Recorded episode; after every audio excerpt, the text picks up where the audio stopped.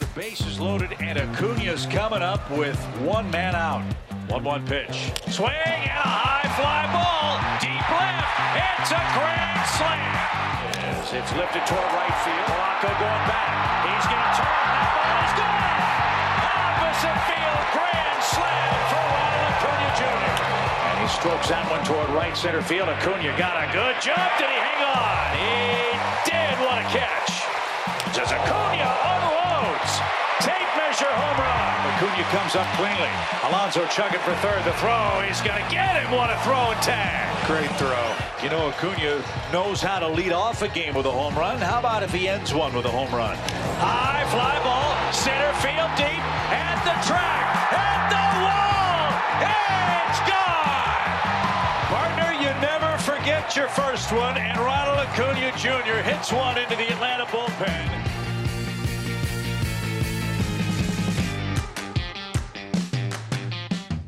Welcome back to the MLB.com Ballpark Dimensions podcast. I'm your host, Mike Petriello, a writer and researcher at MLB.com, joined by MLB.com national content editor Matt Myers. Today is Thursday, April 28th, 2022, and we have so much to talk about.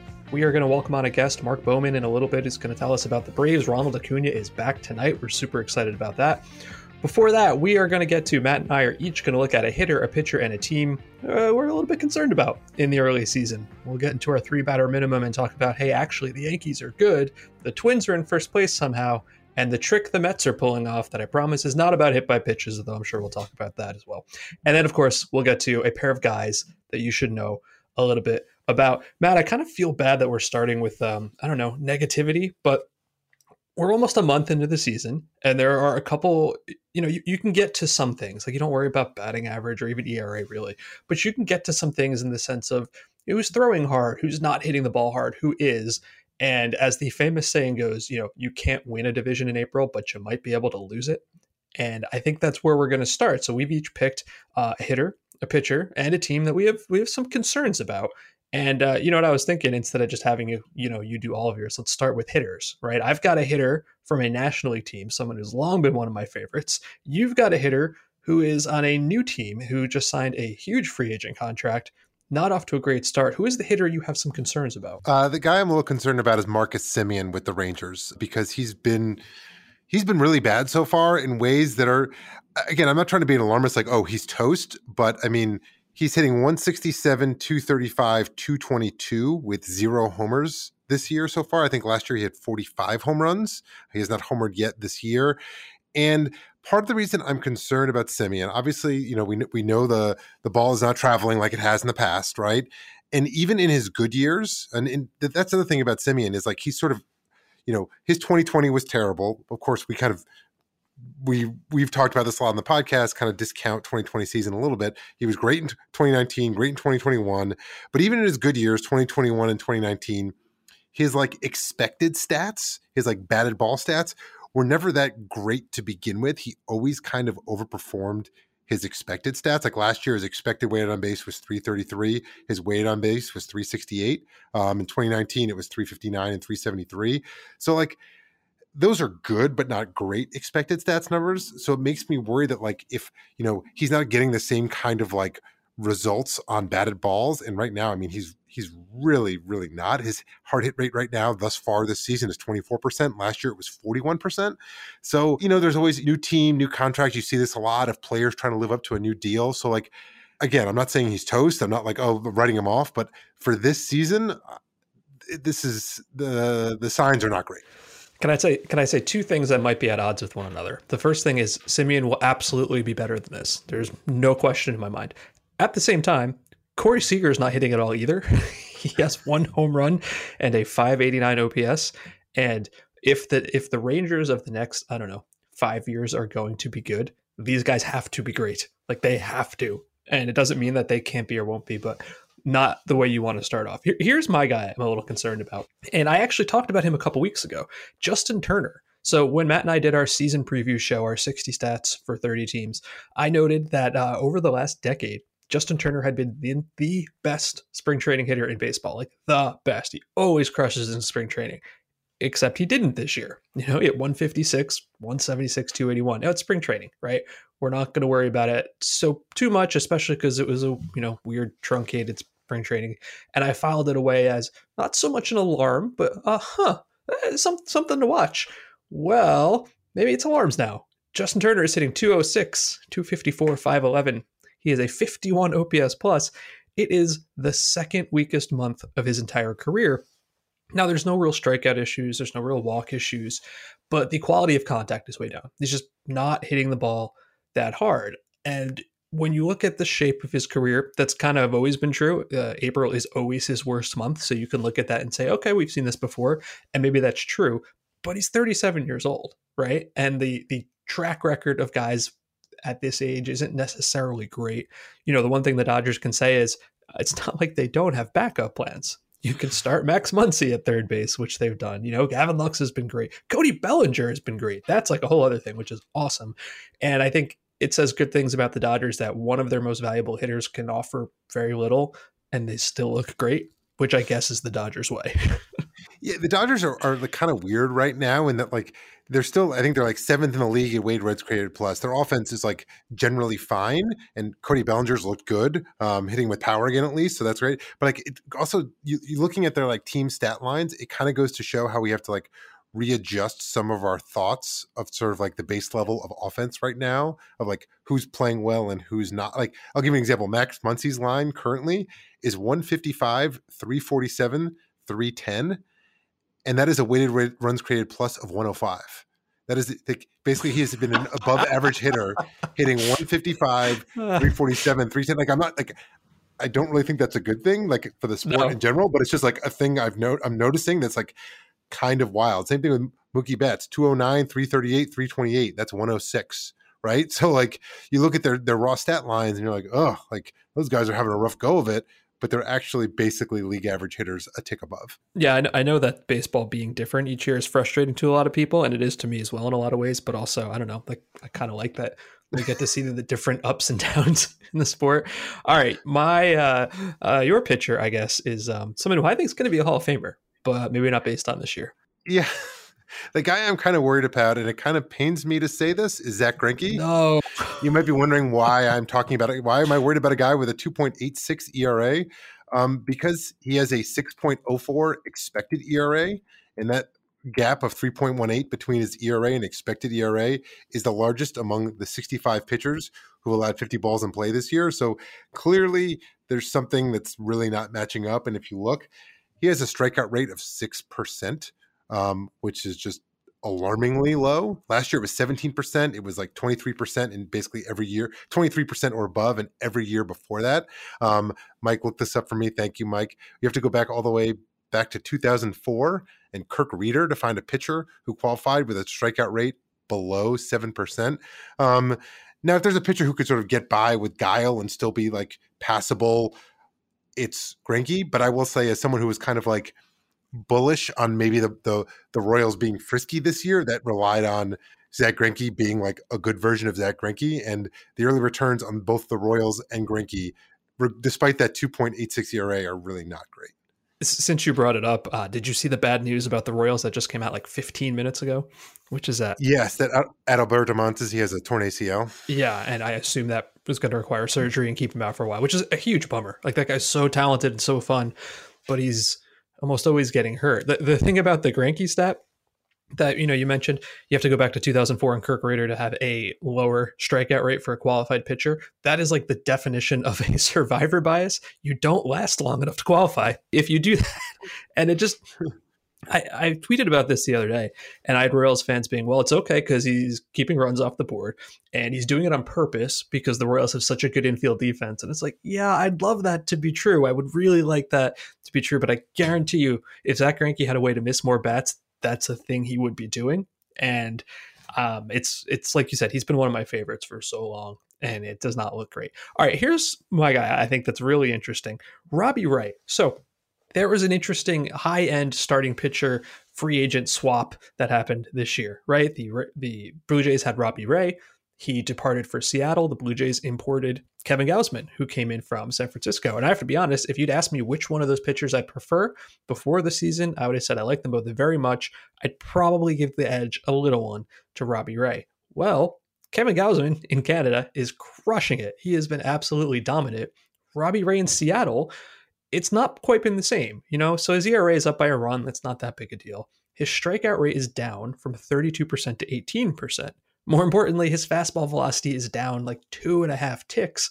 That has not affected the swing and miss on his fastball. Problem is, his slider is also down about two ticks, and his swing and miss on the slider is way down. So that's what he does. He's a, he's a two pitch pitcher, right? Now I don't think this is the same thing that happened to him at the end of his time in Arizona, where he just simply couldn't throw strikes. Like I don't think that's the issue. I just I don't have a good explanation for why his velocity is down, and he's not quite the same pitcher when he's not throwing as hard. Uh, the upside here is that the Mariners are 11 and seven anyway. You kind of would have had to expect if the Mariners were going to be good that Robbie Ray would be great and Julio Rodriguez would come up right away and be great. And neither one of those things has actually happened, and the Mariners are still winning. So I'm open to the idea. Maybe I maybe I underestimated Seattle a little bit, especially if Ray turns it around. Yeah, totally. Actually, I mean, I was kind of thinking the same thing. You know, not just I mean, with not just Ray and Julio Rodriguez, um, Jesse Winker's been bad. Jared Kelenic has been bad. Like again, if you thought of like, oh, how are the Mariners going to do this this year? You'd need step forwards from all those guys. Jesse Winker's uh, batted ball quality has been good, so I think that like I, am pretty optimistic about him kind of turning it around. Kelenic and Rodriguez, a little the jury's still a little bit out, but obviously Ty France has been a revelation, sort of like kind of balance things out until some of those guys get it going. Eugenio Suarez has been quite good, so they're still 11 and seven, and I think that like that actually bodes well for them, especially when when it comes to like Ray and Winker. Yeah, we, we saw that Cincinnati trade over the winter. It was like, oh, cool, they're going to get Jesse Winker, and I guess they're taking on Eugenio Suarez's contract. Right now, it's the Eugenio Suarez trade because he's been great. All right, Matt and I each picked one team that we're a little bit worried about, and we talked about this this morning. What struck me was how hard it was to find teams because when I look at the standings, like for the most part, I think things are kind of as expected. You know, a lot of the teams I thought would be very good are very good. The teams at the bottom of their divisions, you know, like the Reds and Diamondbacks and Orioles and and uh, and Washington, like yeah. So this was harder than I thought it would be. Which team did you settle on that has some early concerns? The team that I'm worried about right now is the Red Sox um, because right now, I mean, first of all, they're obviously in a tough division. So like, you, you fall back in that division, it's going to be hard to make up ground. And yes, I know there is there is like uh, you know the extra wild card, so that obviously could you know make you know there's still a chance of them making the playoffs, even if they finish fourth in their division, which is kind of amazing. But they're eight and eleven right now with a negative run differential. And the thing about the Red Sox is we always knew the pitching was going to be a little bit of an issue, or maybe a big bit of an issue. But it was like, okay, if they're going to win, they're going to really need to like mash and like really score a lot of runs. And there's a lot of not great signs for some of the guys that really they kind of need to get more out of, right? They really were counting on Bobby Dalbec and Trevor Story to sort of be like key cogs in this offense. And both of them have really not been very good. Dalbec, the track record was never there to begin with. So you have to, you know, the, the strikeout walk ratio is way out of whack. And like that was always the concern. So there's still that reason for concern. Um, when he does get the bat on the ball, he hits it hard, but he's not doing that enough. Trevor Story's not been good. I'm not writing him off because of the whole leaving Coors Field. We've talked about this ad nauseum on this podcast, but the fact of the matter, he hasn't been good. And it could also be you know, adjusting the life out of Coors, new contract, but there's reasons to worry because like this is a team is going to need to outslug people. So when two key cogs are not doing it, that's a concern. Kike Hernandez has also also slow start his track record, my, I'm more confident in him returning. JBJ, unfortunately, Mike, I think he might just be done as a hitter. Like I think we may need to write him off at this point. I'm not. I'm not pitching you any Jackie Bradley revival stories this year. I promise. They're 22nd in the majors and weighted on base. They are last in the majors with a six percent walk rate, which is pretty alarming for a team that's built like this. They've gone 194 at bats without a home run. That goes back to April 22nd. So. is that possible? Um, the Cardinals have also gone seven games without a home run, so it's it's wild, wild stuff going on out there. So I'm I'm, I'm that, that's why I'm concerned about the Red Sox. If they were mashing and losing, I'd feel a little better. But right now, um, with all that's going on with them, I'm concerned. I would agree with you. It's also a case of timing for them. I watched a lot of their recent series in Toronto where uh, Tanner Houck was unavailable to pitch because he refused to get the vaccine, and that really stretched out their their bullpen in a way that they were not prepared to handle. So I, I think that's hurt them a lot. Uh, Nick Pivetta has really not looked good, but Michael Wacha has. All right, my team that I'm concerned about is I think if you'd asked me before the season of the six divisions, which division winner am I the single most confident in? I would say the Chicago White Sox. And then what happened? They are seven and ten. They lost eight in a row before beating Kansas City yesterday in a game I think was maybe started by Zack Greinke. And I'm sure there's some kind of correlation there. Now, it is fair to point out that the White Sox have been crushed by injuries, right? Uh, Eloy Jimenez hurt himself again with a hamstring injury. He's going to be out for a while. Uh, Garrett Crochet Tommy John. Lance Lynn is still out with knee surgery. Luis Robert has been slowed by a groin injury. Um, Moncada is coming back soon. He's on rehab. Joe Kelly's coming back soon. He's on rehab. So you know there are brighter days ahead, I think. But if you know me, if you know me at all, you know I really don't care about lineup order. It just doesn't matter that much. Put your best six guys in the top six and your worst three guys in the bottom three, and it's gravy after that. Well, Leury Garcia has a negative 21 OPS plus. I didn't know that you could do that. It's a 098 batting average. Earlier this week, he hit third, third, and second in the order in what was described as an attempt to quote get him going. I, it, okay, it's not great, you know. And like Yasmani Grandal is not hitting, Jose Abreu is not hitting. They have great track records, right? They will hit. Those guys aren't young though. Grandal's 33, Abreu is 35. Now there are good signs here, right? Andrew Vaughn has been fantastic. He has been crushing the ball. He's got a 982 OPS. Uh, Michael Kopech has been great as well. But man, it, this division isn't good and there's still time. I'm not writing them off. I still think they will win the division, but there's a lot to be worried about here. I'm I'm I'm with you. The, the concern with the White Sox, and I'm someone who's been high on the White Sox, you know, for the last couple years, is that like they're not a quote unquote stars and scrubs team, but they're a very top. Like the quality of their roster dips considerably once you get past like 15. And on top of that, and this is something that I that uh, Joe Sheehan wrote about in a recent newsletter that I thought was a, a good point, is that their farm system is ranked 30th by MLB Pipeline. It's ranked 30th by like Keith Law. It's like a pretty consensus worst farm system in baseball. So for a team that's already kind of top heavy, if they're going to want to try and make trades to sort of like add to the roster, even if it's just like role players and relief pitchers, they just don't have a ton to work with there. Like there's just they, they, they don't have the kinds of players in the system to sort of make trades that will bring back impact talent. Like it's kind of like what you see is what you get, in between the injuries and some of the uncertainty. I have to recalibrate my AL Central predictions. But also, like, I mean, like Luis Robert, he got hurt last week, and it was a classic. I, and this is easier to do in a world with 28 man rosters. We have the extra roster spots. He got hurt last week, and there was like, oh, like, we'll just sit. He hasn't played in a week now. They didn't IL him, and he's missed, he basically has already missed 10 days. Like, it's just like, and every day it's the whole song and dance. Like, is he going to play today? Is he not going to play today?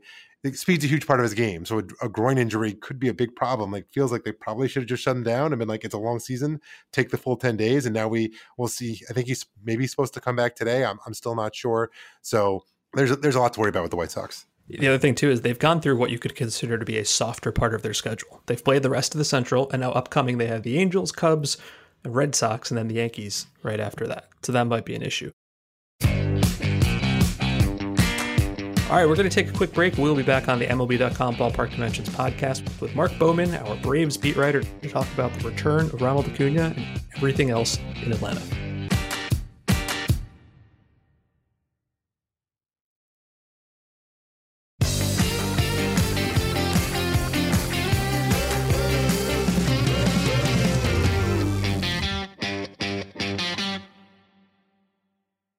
We are back on the MLB.com Ballpark Dimensions podcast. Mike Petriello and Matt Myers, and we are so pleased to be joined by Mark Bowman, who is the MLB.com Braves beat reporter. And I want to be totally honest here. We asked Mark if he'd join us like three days ago, and then today we found out that Ronald Acuna was coming back tonight, and this could not have worked out better for all of us.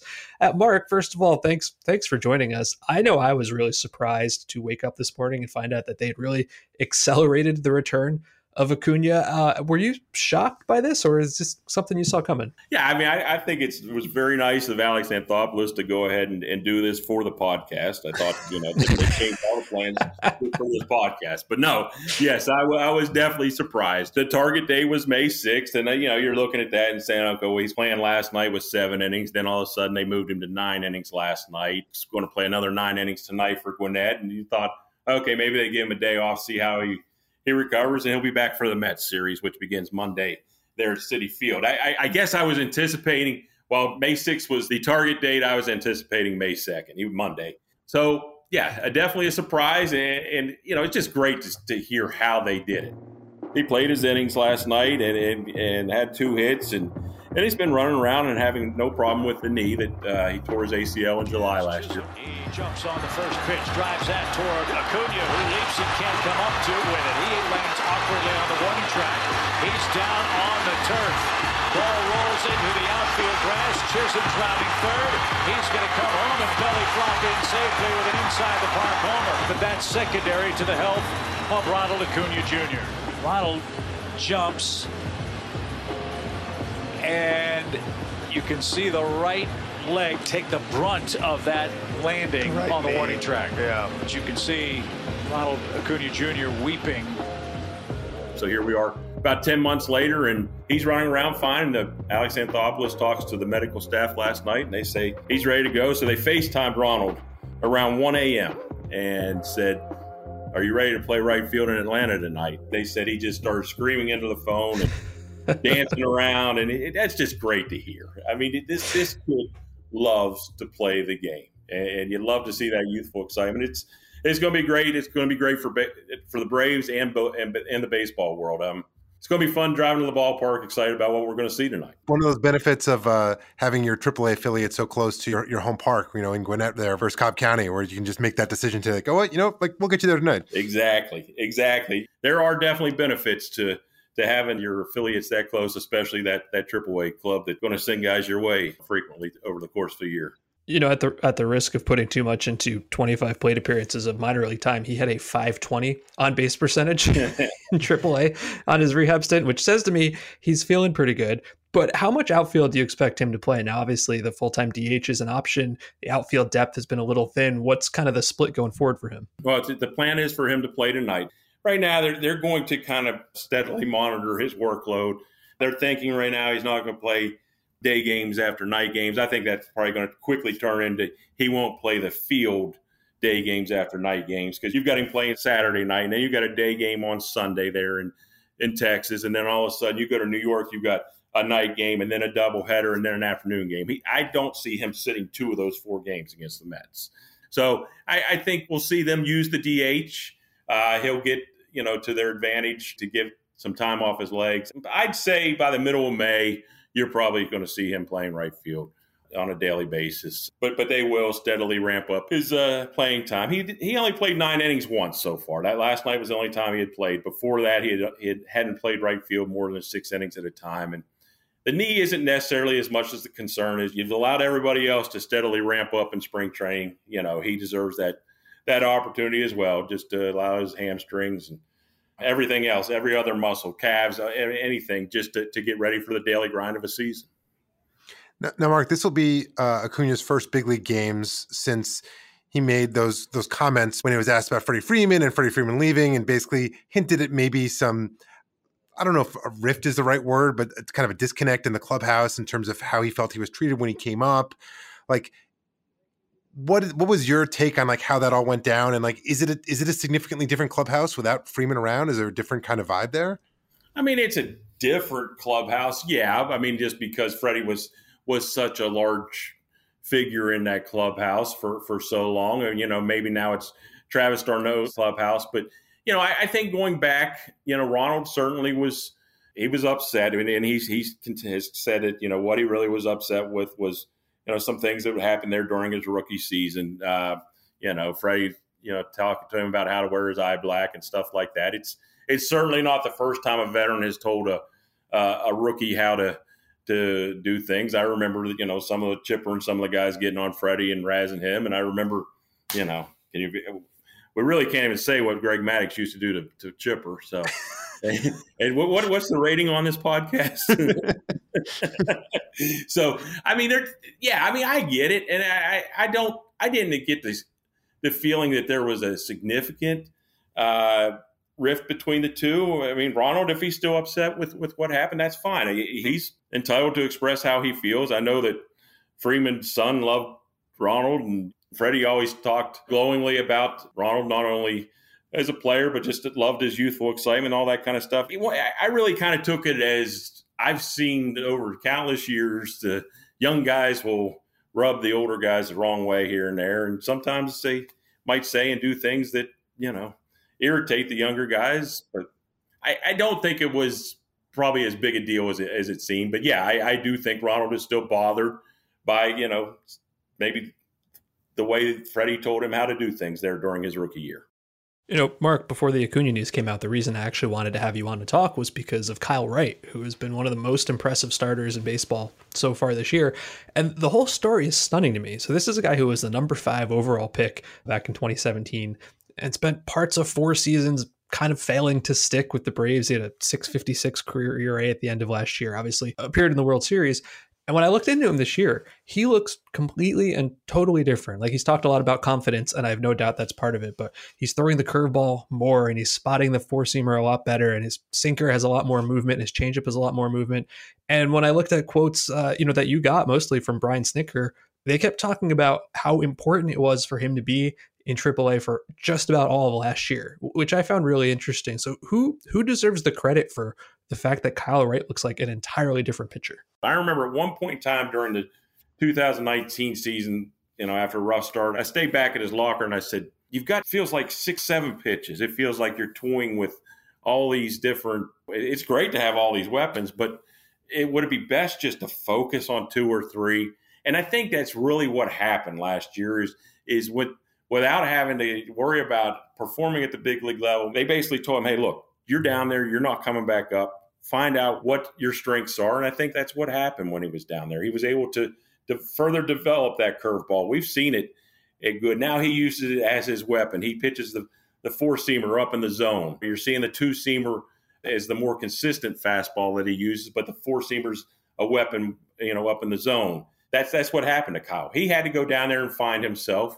And then, you know, strange luck last year. He's not on the division series roster. He makes just two regular season starts last year. That's it at the big league level. He's not on a division series roster. He's not on the NLCS roster. In game two of the World Series, they're getting beat seven to two. He says he's in the bullpen getting ready for this garbage inning, and he can't throw a strike. I mean, he cannot find the catcher's glove, and he goes out there and he strikes out the only three batters he faces. And then a few days later, they bring in Dylan Lee to, to start a game. You know, Dylan Lee's comes out of, you know, we, we saw him twice last year.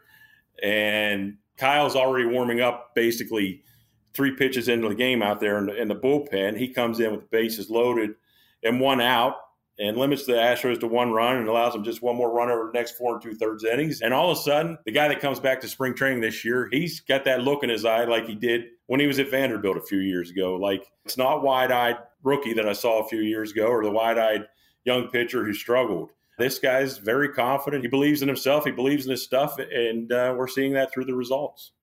Now, on the flip side for Braves starting pitching is Charlie Morton, who's been had a really rough go of it thus far. Couldn't get out of the third inning last night against the Cubs. He's got a seven ERA through uh, through through four appearances this season.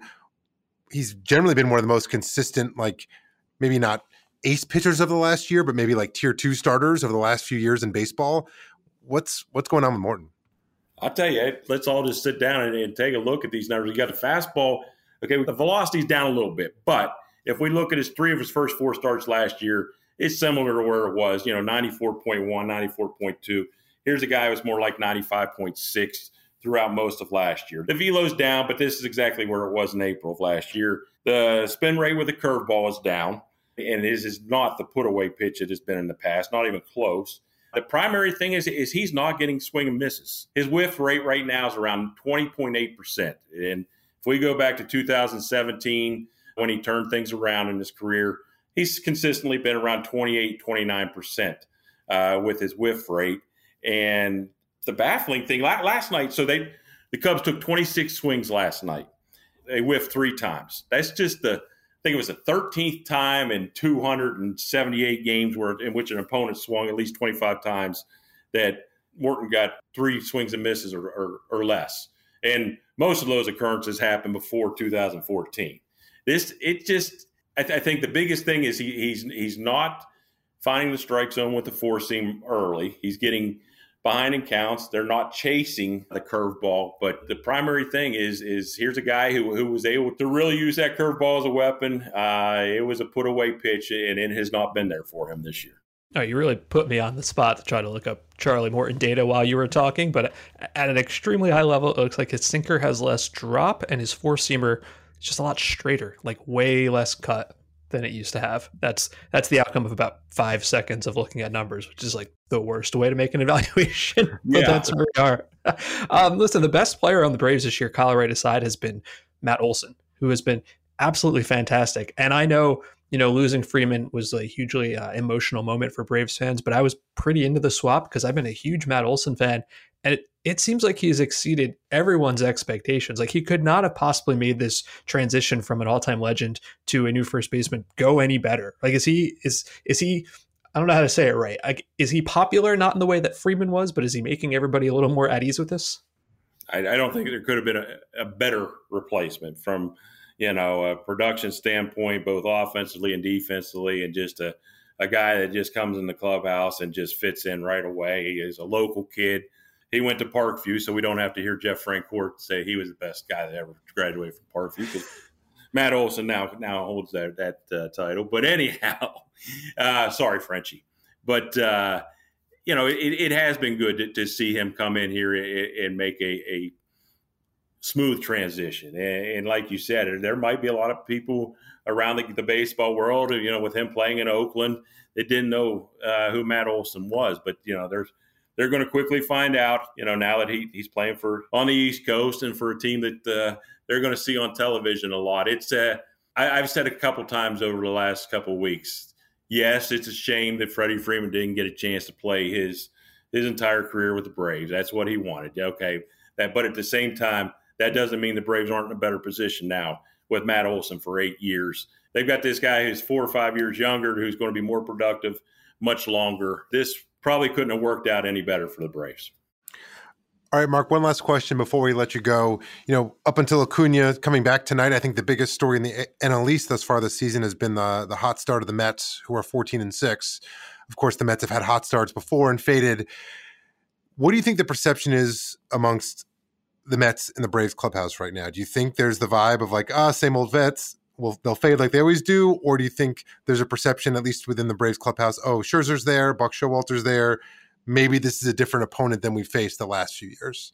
I think, yeah, I think those two guys are, are the biggest difference makers. You know, the Braves obviously have the utmost respect for for Scherzer, um, but Buck, I mean, I, he is making. I mean, it does feel like he has already made a significant difference in that clubhouse and will continue to, you know, over the course of this summer. Yes, there's a genuine respect. I think everybody understands this doesn't, you know, this isn't going to necessarily be the same old Mets team. I joked here earlier this year. I said down here in the South, they used to always say if a team kind of stumbled during the course of the season, you called it Clemsoning but you know, and then you felt like they were Metsing it also in the baseball world. But I, I don't think Showalter is going to let that happen. I think this is this is going to be a very interesting race. I think you know next week the Mets try to prove their hot start isn't a fluke, and the, the Braves have to prevent not getting buried too early too soon because against this Mets club, they're not going to be able to repeat what they did last year. Just turn it on there over the final two months and and overtake them. I think this is going to be a great race. I think Chipper and everybody else that uh, has has loved the the Braves Mets rivalries from yesteryear are really going to enjoy what these two teams do this summer. Mark, thanks so much. I'm going to let you go with one very quick question. Uh, Eddie Rosario started the year for three for 44. It's now come out he's going to miss eight to 12 weeks while recovering from an eye procedure. Is it the greatest accomplishment in baseball history for a guy with an injured eye to get three hits? Because I feel like that's incredible. exactly. It was yeah. He doubled off of uh, at Dodger Stadium last week and had a a single off Walker Buehler. and some of the Braves fans were saying, "See, even when he's blind, he can still get hit Walker Buehler." Mark Bowman, who is our Braves.com beat reporter, thank you so much. All right, guys, thank you. Take care. We will take a break. We'll be back on the MLB.com Ballpark Dimensions podcast, where Matt and I will introduce you to a pair of guys you should know a little bit more about.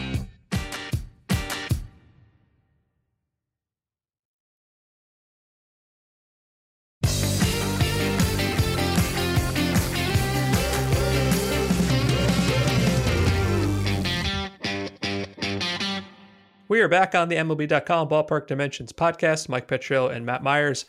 We're into our three batter minimum, where we talk about three of the most interesting topics of the week. And the first one is actually the Yankees are good. Heading into the game that just started from our point of view, the Yankees are 12 and 6. They're in first place. And this isn't really like an analytic number I'm about to give you, but heading into the year, the vibes were bad. The vibes were 30th place. Every Yankee fan was upset because they didn't get Carlos Correa and they didn't get Freddie Freeman. And I didn't disagree with them necessarily, but they've been good. They are alone in first place in a tough division. And I think a lot of the credit has to go to the pitching staff. The pitching's been pretty good. 280 ERA is third best. 26% K rate is fourth best. And what I find most interesting is maybe some of this is coming from unexpected sources. Like, for example, Gerrit Cole's been just okay. I thought Johnny Loáisiga was going to be great. He has not been great. If you look at the bullpen, Michael King, Aroldis Chapman, and Clay Holmes combined, 118 batters faced, two earned runs, 36% strikeout rate. Luis Severino's comeback has been very good. Jordan Montgomery has been pretty decent. And our man, Nestor Cortes Jr., has a 45% strikeout rate. If you look at every pitcher in baseball, the minimum of 10 innings, that leads the majors. Literally, Nestor Cortes, who has always been known as, hey, the funky lefty, the guy with the mustache. No, now he's just dominating people. I love pitchers so much that this is just like a thing you can do. That's mostly about his new cutter. Uh, the Yankees, I think, were always underestimated by their own fan base because it was not a fun winter for them. And I always kind of said, yeah, you're not wrong, but I think they're going to be good. And so far, so good.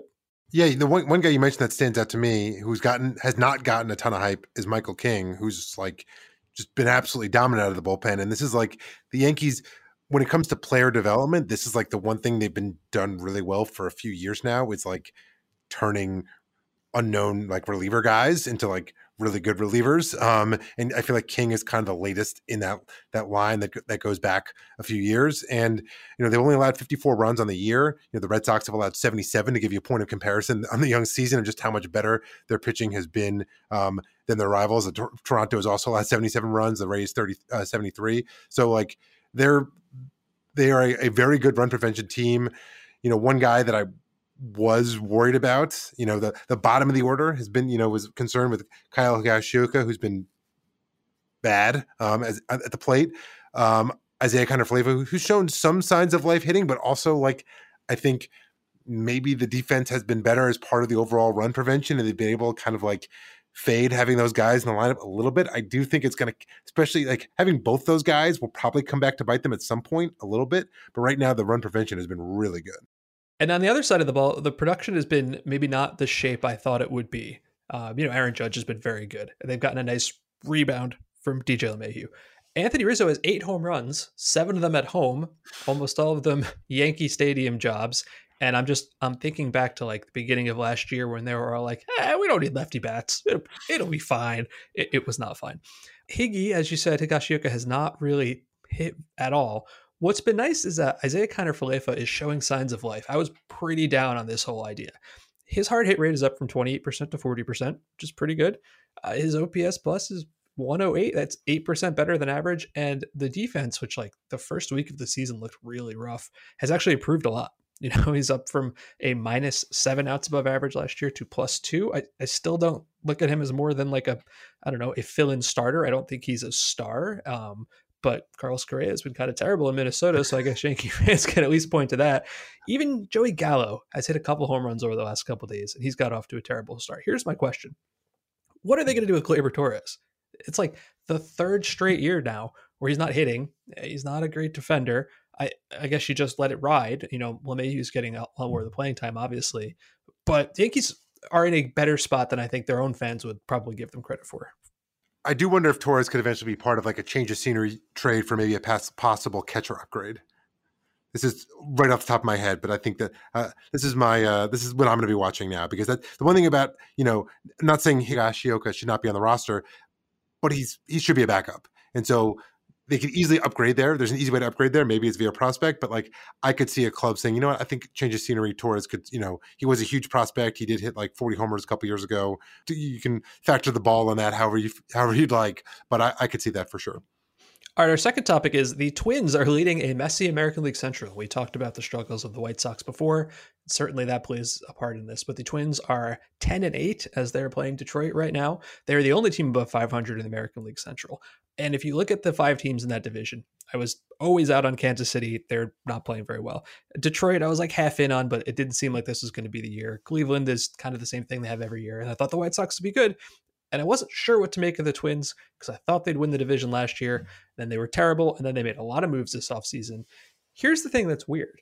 If you were to look at the Twins heading into this 2022 season, I think you would have said, hey, I, I think they'll hit. I think their lineup's pretty good, especially after adding Carlos Correa. They haven't really hit much outside of Byron Buxton. And I would have said, I'm not so sure about that pitching. Pitching's been pretty good, which proves that I don't know what I'm talking about, I guess.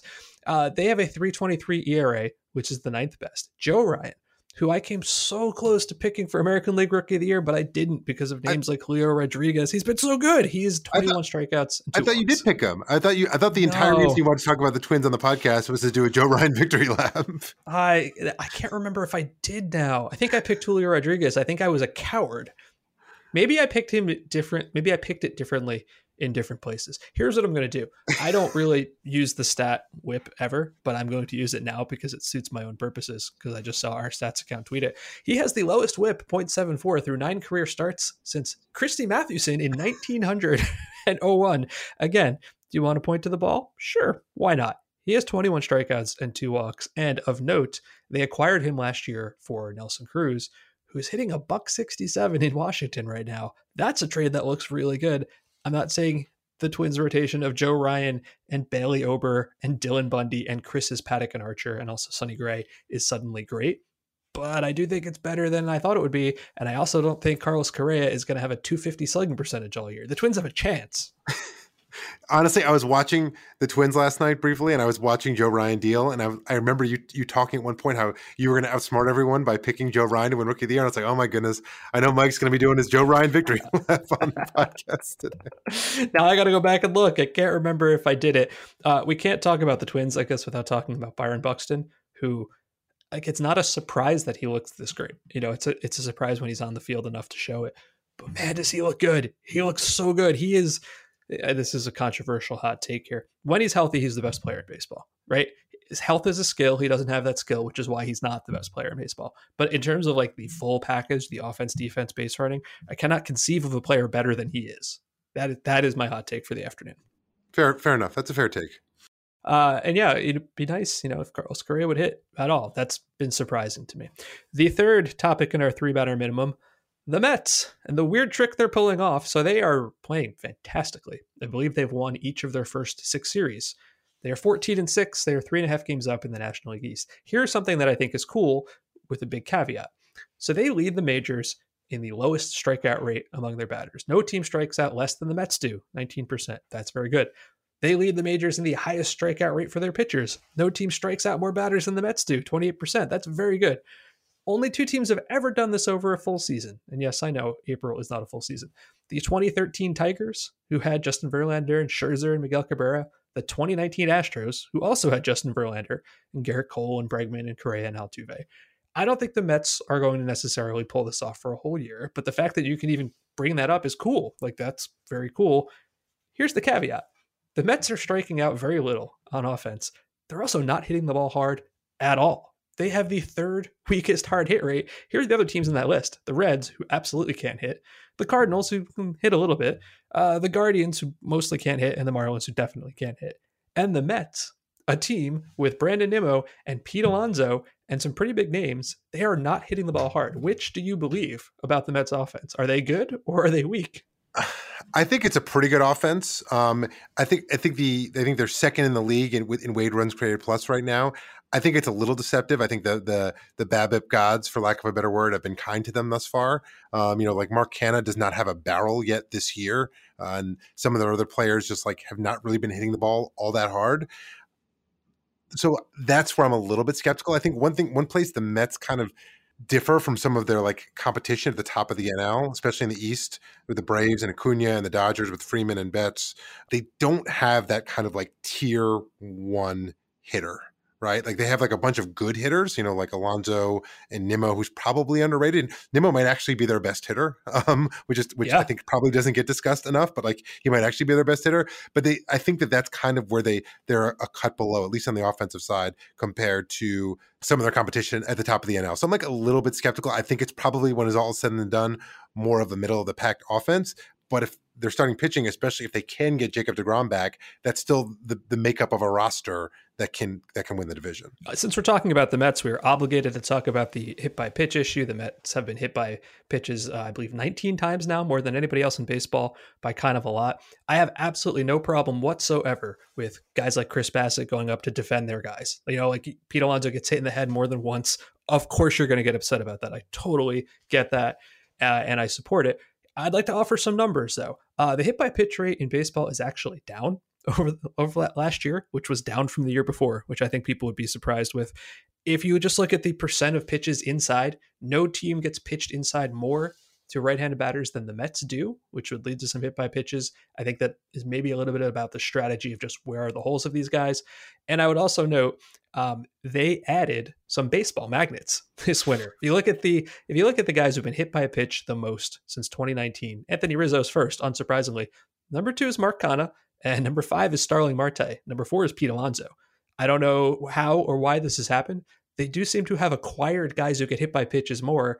And while I don't want to dismiss their concerns, because again, they are getting hit a lot, it seems to me like nothing that's Mets specific. I think like four of them have come with the bases loaded. like this is it's I don't want to say it's a fluke. I do think it'll even out. I I tend to agree with you. I think it's this has been a bit overblown. Um, you know, the Pirates haven't been hit by pitch at all, which I think is probably more of an more of an outlier. the, the, Pirates have zero hit by pitches, which I actually think is more of an outlier than the Mets having 19. Um, and I think a bit of it overblown. I think there's there's two separate things, right? There's the question of like, are they being headhunted, or like you know the question of like some pitchers who are pitching up and in who maybe don't have the command to do it. And it's kind of like if you don't have the command to pitch there you shouldn't be pitching there. And i think those are kind of separate conversations. Like the pitch that alonso got hit in the head uh, the other night was like there was two strikes on him and it was a changeup.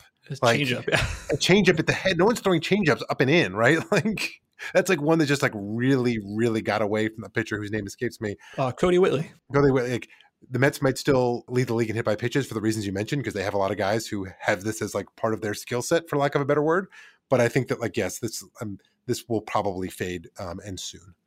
All right, Matt and I each week we pick a guy you should be talking more about. And as I joke each week, Matt gives me a hard time when it's a pop up short inning reliever. I have found someone way more interesting this week Taylor Ward, who, if you don't know who that is, is the angel who is not Tyler Wade. This is Taylor Ward 395, a, an 816 slugging percentage. He's got 11 walks and nine strikeouts. If you look at the underlying StatCast metrics, right, the, the quality of contact, the amount of contact, the list goes like this. Number one, Mike Trout. Okay, cool.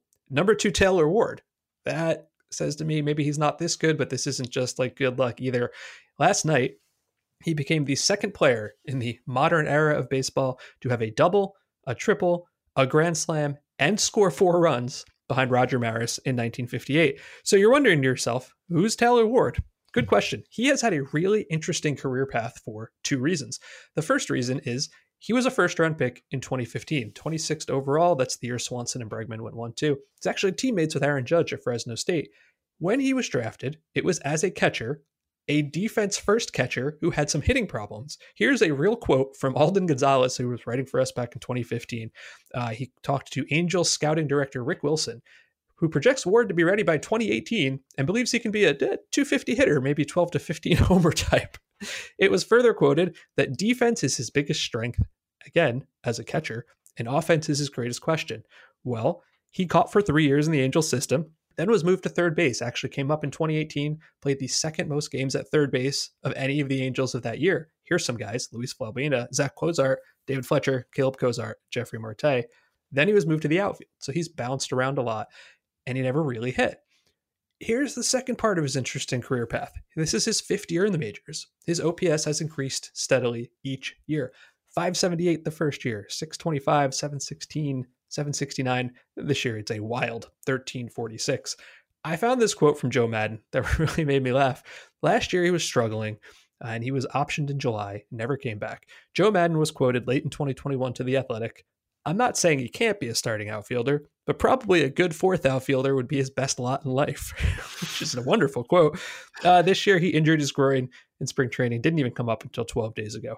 Am I overreacting to 12 days worth of data? I 100% am. But he is their regular right fielder. Trout's in center field. Jo Adell and Brandon Marsh are in left field. DH is Ohtani. Sort of explains some of why uh, Justin Upton got cut loose in spring training. The Angels are playing pretty well, even though Ohtani has not hit in the least. And part of that is because of Taylor Ward. The Angels are playing quite well. They lead the league in runs scored. Um, and you know, obviously Trout is is is back and, and hitting as well as ever. Even Rendon has a 126 weighted runs three plus. Brandon Marsh has been good it's a feisty offense they have. I mean, I'm like, I'm like, I don't think Taylor Ward's going to keep this up all year, but I also think Ohtani's going to start hitting a bit better at some point and probably balance some of that out. This is the most interesting, maybe I don't know, promising Angels team that's come around in a few years now. It feels like there might be something here in terms of sticking around for the playoff run. Do you believe in that? Um, I mean, I guess if Mike Trout's going to play like this, then yeah. I mean, o- Ohtani's not really hitting, but he looks unbelievable on the mound. Like he looks fantastic. So yes, if those two guys are doing that, then sure. Um, my guy that uh, we should be talking a bit more about this week is Jurickson Profar, who is quietly um, fifth in the majors with five home runs uh, and has and he has four barrels already after having only eight all of last year. His walk rate is way up, and he's really helping the Padres compensate for the absence of Fernando Tatis Jr. Obviously, Profar, for people who follow prospects, at one point was like the guy. Entering 2013, he was MLB Pipeline's number one prospect. At that point, he was a shortstop with the Rangers. And I'm not sure, like, I'm trying to think of like how to sort of, in terms of like the, the pantheon of like, you know, number one prospects. He wasn't quite on like the hype, the hype level of like where Vlad Jr. and Wander were, Wander Franco were when they came up. But like, probably just a couple. It was like it was just a, a matter of you know when, not if, he was going to be a star. It never really happened in Texas. There's kind of a disappointment that the Rangers had kind of a, a, a wave of of prospects from that era who just didn't really pan out. He went to the A's in a, like a crazy three team trade uh, in the 2018 2019 offseason. I could read you all these names, but it just like it's, you know, there was, you know, competitive balance picks and you know just it, it's a crazy trade. And then and then almost exactly a year later he was traded from the A's to the Padres. And he re-signed with the Padres as a free agent. He's mostly been just kind of a utility guy but there's like reasons to be I don't know a little optimistic that like maybe I mean, he's 29 years old. Like I, I think the, the odds of him now becoming like a superstar probably not going to happen. But like it's nice to see after all this time that he is finally kind of having the type of season or the start to the kind of start to a season that we thought he might be able to have um, way back when. And um, it's cool. It's cool to see. Look at us going deep on the post, post, post hype prospects over here. Since you brought up the Padres, how long do you think I can ignore the fact that Eric Hosmer is sitting 410 with a 607 slugging percentage?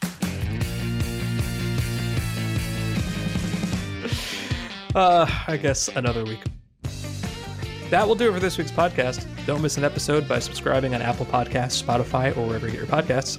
If you're enjoying the show or have any suggestions, leave us a rating and a review. Thanks for listening to the Ballpark Dimensions podcast. See you next week.